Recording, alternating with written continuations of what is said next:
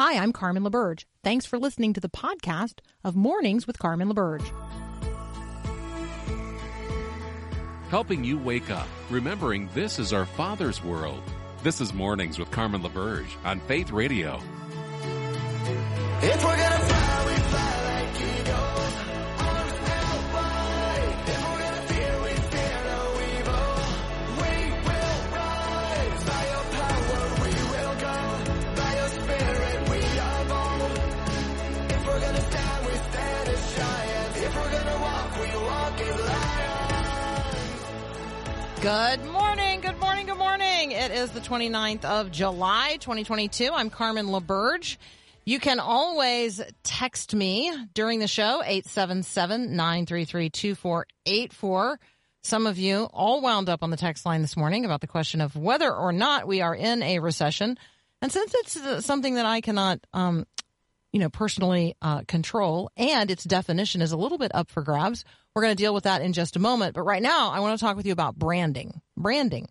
Not like branding cattle, although the Friday Farm Report will, we will cover that in the bottom half of the hour today, which means 30 minutes from now.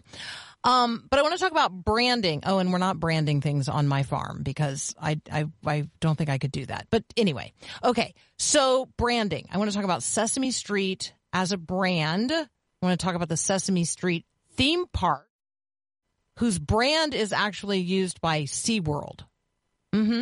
So here's what's going on. Sesame Street theme park has been in the news of late because a video went viral. One character seemed to fail to the character's name is Rosita. And Rosita seemingly ignored these two black girls during a parade. And that video went viral. That sparked this nationwide outrage, accusations of racism. Social media, literally flooded then with examples of similar incidents that allegedly took place at the same amusement park, Sesame Street theme park. So here's my question, because Sesame Street is a brand who offered a license to use its branded characters and its name to SeaWorld. It's actually a SeaWorld park. But who's taking the hit in terms of branding? SeaWorld's not taking the hit. Sesame Street is. So when we think about the way that we behave in public and whose brand is actually being harmed or benefited by our public behavior, the encouragement that I want to, or the connection that I want to make here for you and I, is about Christ. He has lent us his brand, his name, we're literally carrying around the brand name of Jesus. We call ourselves Christians. And so whose reputation is harmed when we behave badly in public, when we behave in ways that are inconsistent with the brand? Are we harmed sometimes? Or is the one whose name we're carrying harmed always? So Sesame Street is harmed, even though it is technically SeaWorld that is the one doing or not doing, failing to do all the good here. And I thought it was an opportunity for you and I to talk about the brand we carry, which is Christ. Democrats have gone from seeing red in relationship to West Virginia Senator Joe Manchin to, seeing green.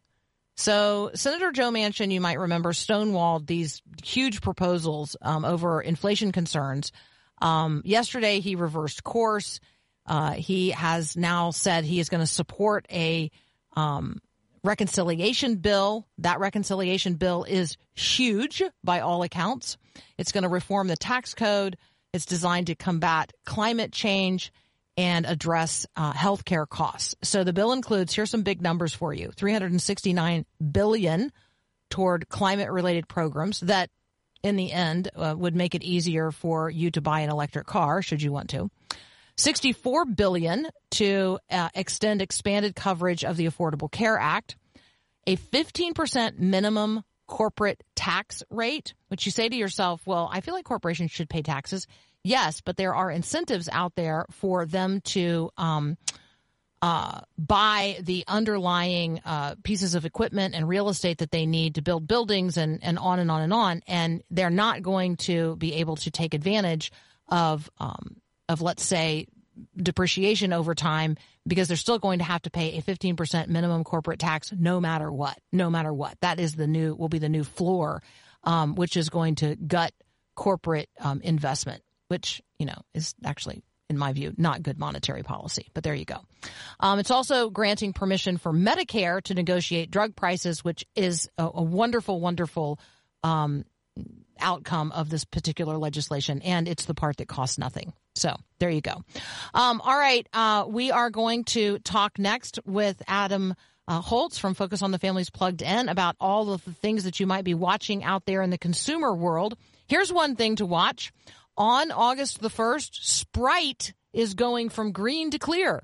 That's right. Sprite's signature bottles will no longer be green anymore because apparently it's more sustainable for them to be clear. So Sprite's clear. Their bottles are going to be clear. There you go.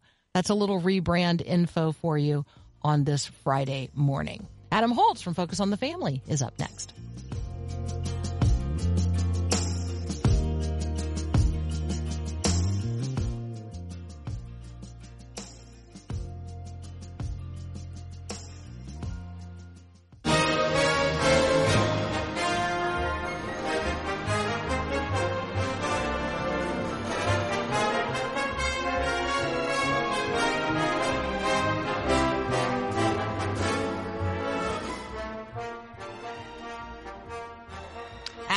Is back from Focus on the Family's Plugged In. You can find what we're talking about at PluggedIn.com. Hey, good morning, Adam.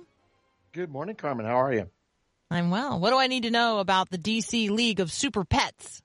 Well, unfortunately, there are some things you need to know, and this sort of leaps into the bigger disappointment of the year category. This should have been just a fun, rollicking story about Krypto, who is Superman's superpowered dog. And when Superman gets in trouble because a crazy guinea pig named Lulu takes over the world and kidnaps Superman with the help of Kryptonite, of course, Krypto and his buddies have to come to the rescue. So, like I said, should have been fun, but of course we have to have multiple same-sex couples in the background. You know, whether kids notice them or not is up for debate, but they're there. We have Superman and Lois Lane spending the night together, even though they're not married. And I think in some ways the most glaring thing here is we have one character with a really foul mouth who uses the harshest profanities you can think of. And yes, I'm thinking about those words. And they're bleeped out, but we know what they're saying. And so I was just like, what in the world? Can we just make a kids movie without, you know, sex, without really foul stuff that I think is pandering to parents or pandering to adults? I think somewhere in Hollywood, somebody thinks, well, we have to toss in some naughty stuff or the parents aren't going to like it. I'm like, well, do you have children? Do you want to explain to your kids why, you know, multiple things this one guy says have beeps over the top? No. So yeah, this is a huge miss from Warner Brothers, but it's consistent with where DC Comics is at these days, which is pushing the LGBT agenda pretty much every chance they get. So I know I kind of sound like a ranting old man here, but as a parent, I just feel like, come on, guys. I'm going to channel my inner Joe Biden. Come on, man. and then I'll get my inner Joe Biden out because I'm not sure I want him there. So there we go. Exactly. All right. How about Best Foot Forward, which is an Apple Plus series?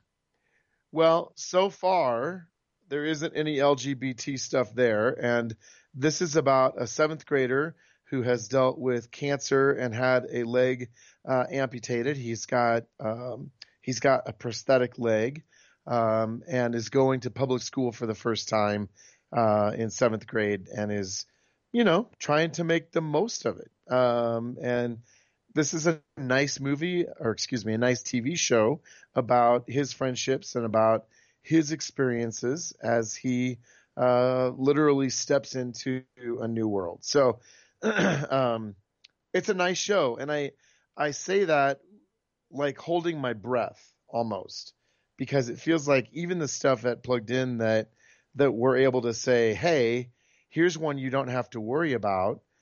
I don't know, but what the next season, they're going to completely undo that. And one of the other shows that we reviewed this week, Jurassic World: Camp Cretaceous, which is an animated Jurassic World TV show. And so it has kids and teens fighting dinosaurs. This was a show that we really liked. But this year, one of the characters has come out as bisexual and kissed another girl. And so I almost feel like we have to put an asterisk on everything on television these days, because I feel like it's only a matter of time, even with the stuff that we like, before they introduce those kinds of storylines. All right. You guys need to check out what's posted at PluggedIn.com. Paul Acey, who joins us from time to time, has a really excellent blog posted called Are We Capturing Moments or Are We Hostage to Them? Really appreciate that particular blog posted this week as well. We're going to talk next with Adam Holz about some other things posted at PluggedIn.com. You're listening to Mornings with Carmen. I'm Carmen LaBerge, and this is Faith Radio.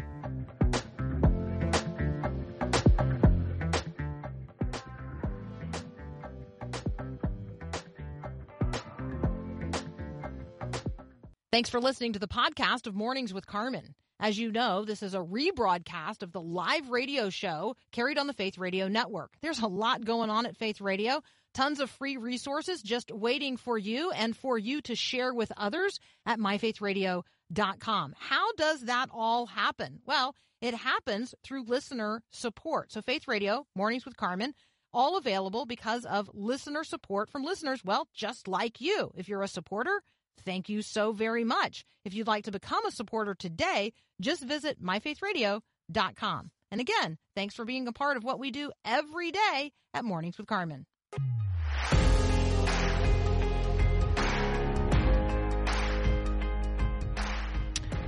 All right, so you got a screaming kid in the car seat and you're trying to unload your groceries into the back of the car. What do you do to calm her down? Well, in many cases, you hand her a phone or you hand her a tablet, and she is magically entranced by the images, the colors that she sees. No problem, right? Well, actually, you've just stunted your child's brain development. So we're talking with Adam Holz. I'm going to look at this piece posted at PluggedIn.com, How Screen Time Short Circuits Social Development. Or what are we doing to our kids, Adam? Well, you probably know, many of you probably know, the first 3 years of life, and especially the first year of life, are an incredibly important time where the brain's neural connections are forming at an incredible rate. And that even continues throughout adolescence. And our brains, you know, scientists tell us, aren't really fully developed. They're not really fully adult until we're about 25. But those first couple of years are hugely important. And kids, and especially infants and toddlers, part of that development comes because they read faces. They look at the world around them. They're processing things, and they are making neural connections by observing the world around them. So when your baby or even your toddler is just sitting kind of looking around and staring, you might not think that there's brain development happening there, but there is. And so we looked at an article that was in Psychology Today called How Screens Interfere with the Innate Drive to Socialize. And it's written by Dr. Richard E. Cytowick, which is a super fun name. But he says the visual cortex develops its forest of connections most rapidly during the first 3 months of life, and the postnatal brain continues to grow in volume by 1% every day, tripling in size between the ages of 0 and 2. Early experience is particularly important, and critical time windows exist during which a specific kind of input exerts its greatest effect on the developing brain. And so when you put a screen in front of a child, it completely stops that development because it gathers their full attention, but they don't really have the ability to process what's happening there. It's just it's a shiny thing. And so the development that should be happening gets slowed down. And so it's, again, if you give your kid a screen every now and then, are you going to slow them down? Is it going to be 40 before they're fully developed? Probably not.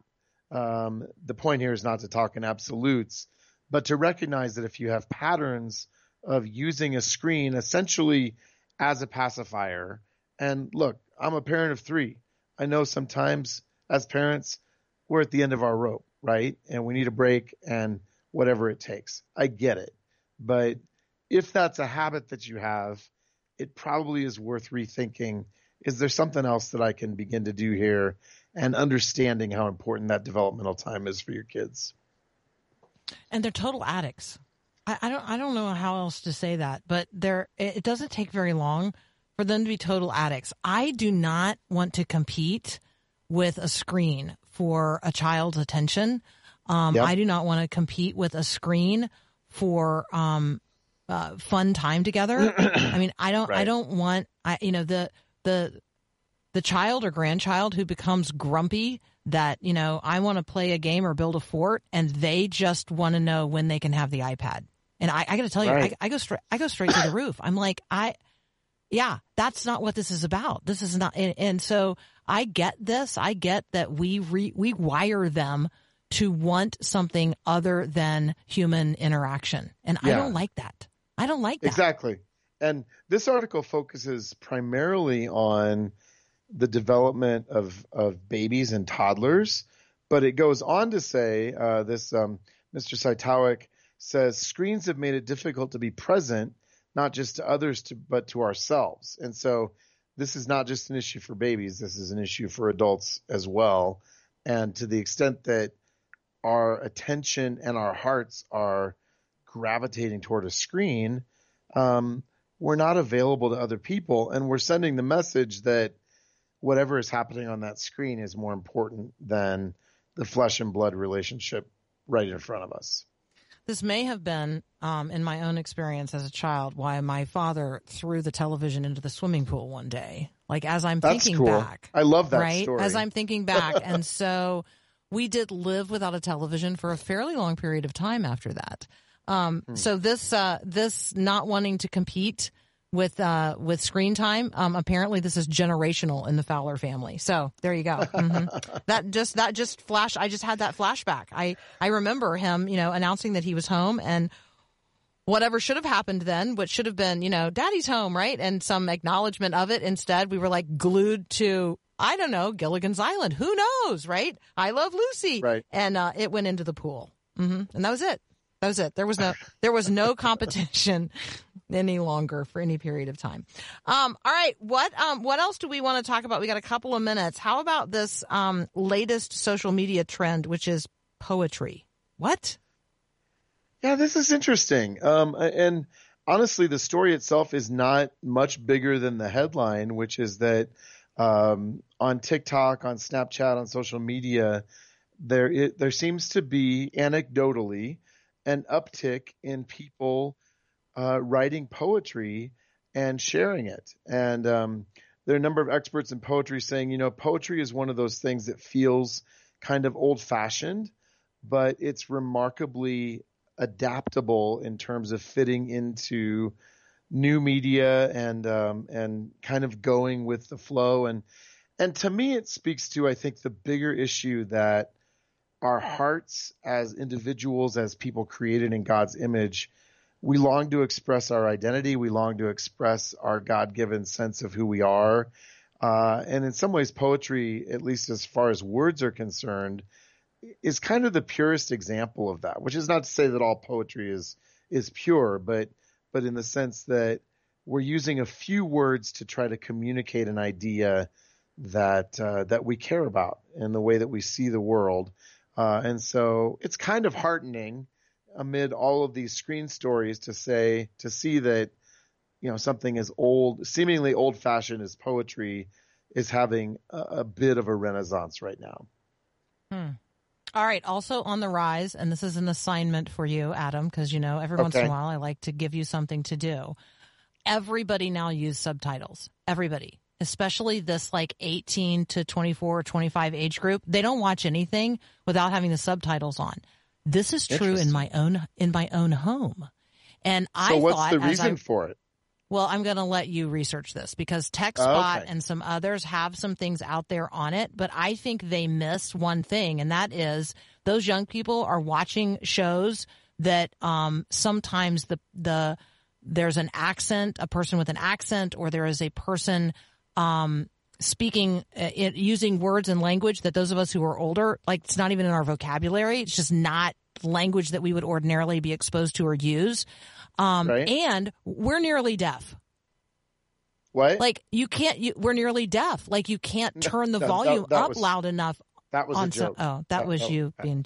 You're so funny. No, I was being a dad right there. That was my joke. So okay, so will you do a little research on this? The rise of the use of subtitles. I have the article open right now. We can talk next week. You're so good. That's Adam Holz. He's with us every Friday. He comes from Focus on the Family's ministry of Plugged In. You can check it all out. Tons of great stuff there. PluggedIn.com. You're listening to Mornings with Carmen. I'm Carmen LaBerge, and this is Faith Radio. All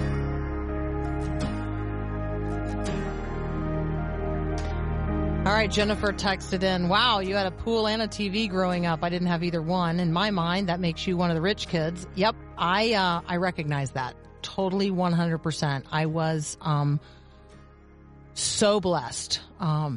So my parents came from farm families in Indiana. My dad's dad was the kind of farmer where you farm land for a landowner. In his case, the landowner lived internationally, and he farmed that land his whole career, as far as I know.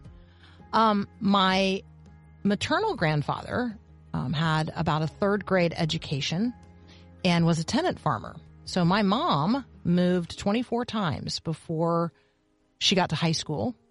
And it is still remarkable and amazing to me that both my parents, first in their families, to go to college and then worked very diligently and really did absolutely experience the American dream. And so, yeah, by the time I was in grade school, we had moved from Indiana to Florida. And there's no question that looking back, the neighborhood that I lived in, which, by the way, I would not be able to afford to raise my family in today. No question about it. I was one of the rich kids. Yeah, I get that. I was blessed and privileged, and I hope that I am now using those blessings that I received and experienced to bless others and lift others up, that others might flourish. But yes, I get that. I embrace that. I acknowledge that. No question about it. So thank you, Jennifer, for acknowledging that and pointing it out. It's definitely worth highlighting. All right, we're going to spend some time together, just you and me, talking about things going on in the culture. We are going to touch on what has happened across the United States since the Supreme Court's ruling in the Dobbs case, which overturned both Roe v. Wade and the Casey decisions. So what has actually happened functionally across the United States? And, oh yes, of course, the Friday Farm Report. All of that up next here on Mornings with Carmen. Coke to wash it down. Maybe a couple of anchovies make this meal well-rounded. I want cold pizza for breakfast and a pinch cold pizza for breakfast sounds really good. Who's got some cold pizza out there? That sounds really tasty. All right, so what has been going on across the United States of America since the decision of the Supreme Court overturning Roe v. Wade? So the number of abortions in the United States, which were on the decline for 30 years until 2017, actually rose in the last few years.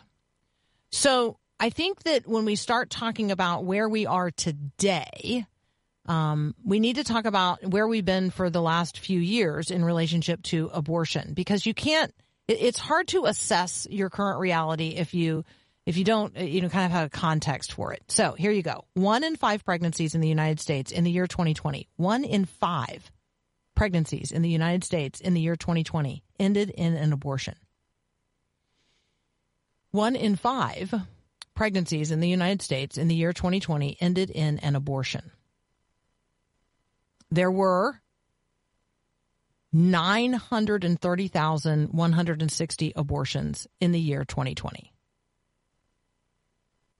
Nearly 1 million Americans aborted before they were born. That is an 8% increase from 2017 to 2020. And so there were a lot of people terminating their pregnancies in the year 2020. And 54% of all of those U.S. abortions in 2020 were accomplished through what is called chemical or medication abortion, pharmaceutical drugs taken basically as a cocktail designed to end the pregnancy and evacuate the fetus from the body. Yeah. So more than half of all of those 930,160 abortions in the United States of America, more than half of them were accomplished at home by a woman on her own, taking drugs to terminate her pregnancy. So it has now been a little over a month since the decision of the Supreme Court in the Dobbs case, which overturned the Roe and the Casey decisions, returning the question of abortion access to the individual states. And so in that month, from June 24 to July 24, that's the month we're looking at, many clinics where abortions were previously performed have shut down. Now, why? Why? Well, in some cases, it's because of the law in that state. But in many cases, it's because, well, even though they offer other services, abortions is where they made all their money.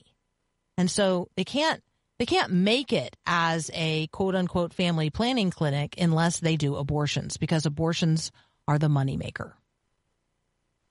So there are 11 states that are looked at in this Guttmacher report that I'm drawing from now: Alabama, Arkansas, Georgia, Mississippi, Missouri, Ohio, Oklahoma, South Carolina, and South Dakota. Oh, Tennessee and Texas. All right. So there's 11 states in view here. And those 11 states had a total of 71 clinics performing abortions before June 24th. Those 11 states combined now have 28. 23 clinics closed in Texas, which has a near total abortion ban. 5 clinics closed in Alabama, 5 in Oklahoma, 2 in Arkansas, and in Missouri, in Mississippi, Missouri, and South Dakota, each of which only had one abortion clinic statewide prior to June 24, now have none. So the remaining clinics are all in Georgia, Ohio, South Carolina, Tennessee, and Texas. And each of those have a 6-week abortion ban. So we talked yesterday with Dr. Peter Kapsner about the number of people of reproductive age in the United States who are who know they don't want to have children, but also want to apparently keep engaging in sexual practices that we all know have the potential to produce children. And so they are choosing to be sterilized. Others are accessing abortion-inducing drugs, planning to have those on hand to have a do-it-yourself way of approaching an unwanted pregnancy.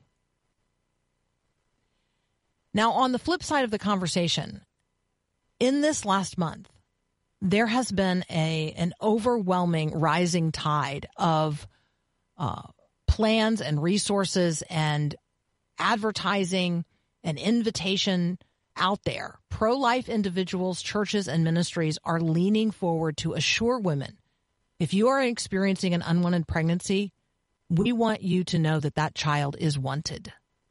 You may be experiencing an unwanted pregnancy, but that child is planned and wanted. And so hear me now. If you or someone that you know is experiencing a pregnancy they did not plan, That does not mean that that life is not planned. God conceived of that person before the foundations of the earth.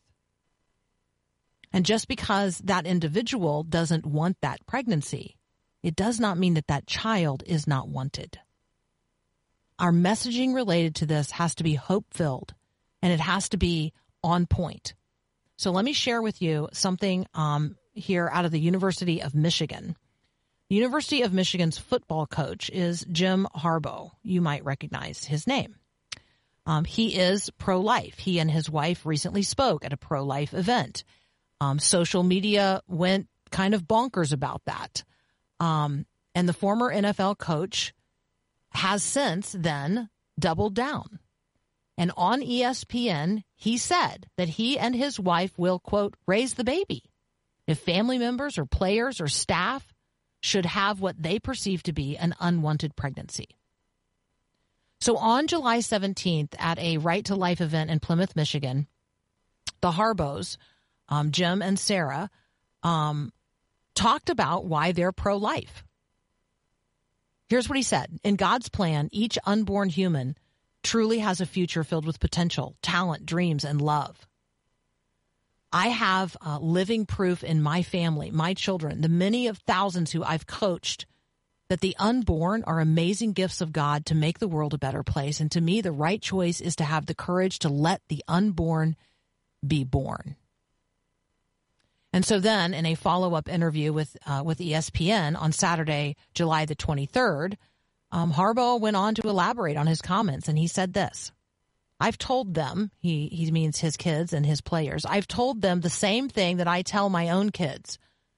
I tell them the same thing I tell the players. I tell our staff members. I encourage them if they have a pregnancy that wasn't planned. Go through with it. Go through with it. Let the unborn child be born. And if at any time you don't feel like you can care for it, you don't have the means or the wherewithal, Sarah and I will take that baby. He continued when he was asked about his part in this pro-life rally. He says, faith, family, football, those are my priorities. I just think abortion is an issue that's so big. It needs to be talked about. It needs serious conversation. Ask people, what do you think? What do you think? So I ask you, my friends, what do you think? Are you willing to turn to your children, the friends of your children, the kids you coach, the people you meet along life's way, and come right out and say, just because you didn't plan it doesn't mean it's not planned. And just because you don't want it doesn't mean it's unwanted. Let the unborn be born. And then let those of us who are reborn take responsibility for them. I'll take that baby. Can you get to the place where you could say that? I'm pro-life from conception to natural death. And I want to be prepared to be pro-life in the kind of way that Jim and Sarah Harbaugh are pro-life. What about you? You're listening to Mornings with Carmen. I'm Carmen LaBerge, and this is Faith Radio. Thanks so much for listening to Mornings with Carmen LaBerge. Hey, I'm Susie Larson. Hey, if you enjoy what you're listening to here, would you consider subscribing to other great Faith Radio podcasts like mine? Search Susie Larson Live at MyFaithRadio.com or wherever you listen to podcasts. Hit subscribe and have a great day. I'm gonna live where the green grass grows. Watch my corn pop up in rows. Every night be tucked in close to you. That music means it's time for the Friday Farm Report. All right, maybe you can hear the thunder outside right now. We finally got some much-needed rain here. I think we are experiencing the southerly edge of the tremendous storms that passed through both St. Louis earlier in the week and Kentucky in the last 2 days. Let's be continuing to pray for people across the middle portion of America that was much in need of rain, and then it came in a volume that was too much to handle all at once. But we did finally get some much-needed rain here. Our tomatoes are doing great. And yes, for those of you wondering, I did take the chicken with the broken leg to the vet yesterday. Mm-hmm, mm-hmm. And Jim in Simsbury, your Longaberger pie basket that you sent me last year or the year before in relationship to the fact that we like to transport pies to and fro, come to find out is the perfect size for the transportation of a chicken. Because you got to have something with a lid, and a pie basket, come to find out, is exactly chicken size. So there you go. I loaded my pie basket up with my chicken, and she and I went to the vet. And, yeah, I just going to acknowledge to you, I felt a little self-conscious. Uh-huh. But here is, I don't know, good or bad news. Her leg has already, like, begun to heal itself, but it's not going to be straight. It's not going to work quite right. But apparently, according to the vet, she's seen a one-legged chicken before. And so my chicken with the broken leg is expected to do just fine. I also learned that there's a lot of people feeding their chickens things they shouldn't be feeding their chickens, and my chicken was complimented for how lean she is. So there you go. Apparently you don't want fat chickens. Apparently you want lean chickens. And we have a lean chicken. I also still don't know how to spell Shaira, which, of course, you know, when you take a pet to the vet, they expect you to know how to spell the pet's name. And I said, well, it's only a spoken language. Never have we written down the name of the chickens. Now, some of them have very simple names. And some of them have names that describe the character of the chicken. We had a chicken named Kangaroo once. She hopped everywhere she went. There was something wrong with her legs, but, you know, there you go.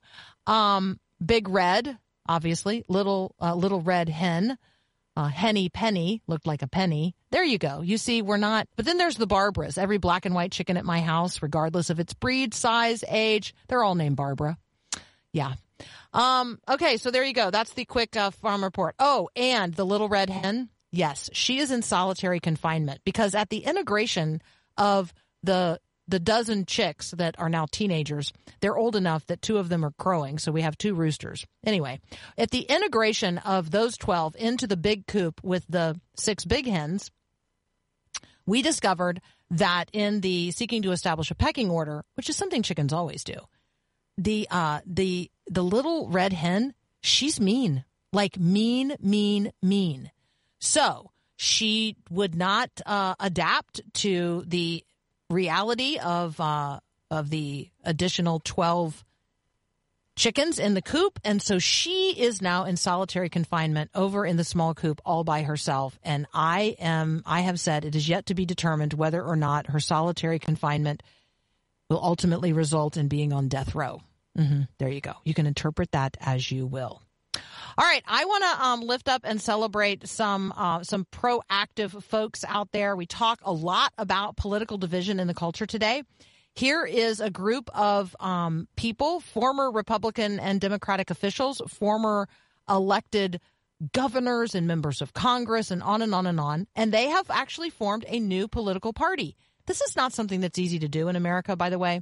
It's not easy to actually create a political party that is going to be able to satisfy all of the requirements across all of the states to end up with candidates on ballots. But this group of former Republican and Democratic officials, they are interested in appealing to what they call the moderate, common sense majority. They are looking to appeal not to the 20% of people on the extreme right, not to the 20% of the people on the extreme left, but to the 60% of the people trapped or caught in the middle.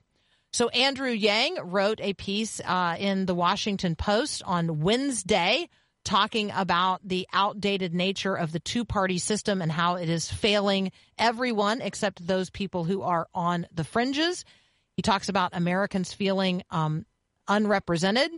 And so Andrew Yang, you will recognize as a person of independent wealth who has run. He ran as a Democratic presidential candidate the last time around. He also ran for the position of the mayor of New York City. But others involved are former members of Congress, former governors. Some of them are have been Republican. Some of them have been Democrat. And now they are all a part of something called the Forward Party. Forward. All right. They're going to be They're going to be forward. They're going to lead forward. I have not read their full platform yet, all of the pillars in their platform. But there you go. I thought I would alert you of this proactive group of people seeking to find a common way forward in the Forward Party. So I'd like to know what you think about that when you get a chance to check that out. Also, we've talked about this, but the Mega Millions jackpot is now up over $1 billion. That drawing is tonight. And we talked about the math related to that. Was that yesterday or the day before with Heather Zeiger? The math related to the lottery is really bad, and it takes advantage of people who really cannot afford to be spending. I mean, if they were each only spending $2, it would be one thing, but many people buying many tickets to play the lottery. And just to be mindful of what the Bible says about gambling, what the Bible says about earning the money that that we have in righteous ways and spending it in ways that are positive, forward-looking, and for human flourishing. All right, let's take one more brief break, and then we will wrap up the day and the week here on Mornings with Carmen. You can always text me, 877-933-2484.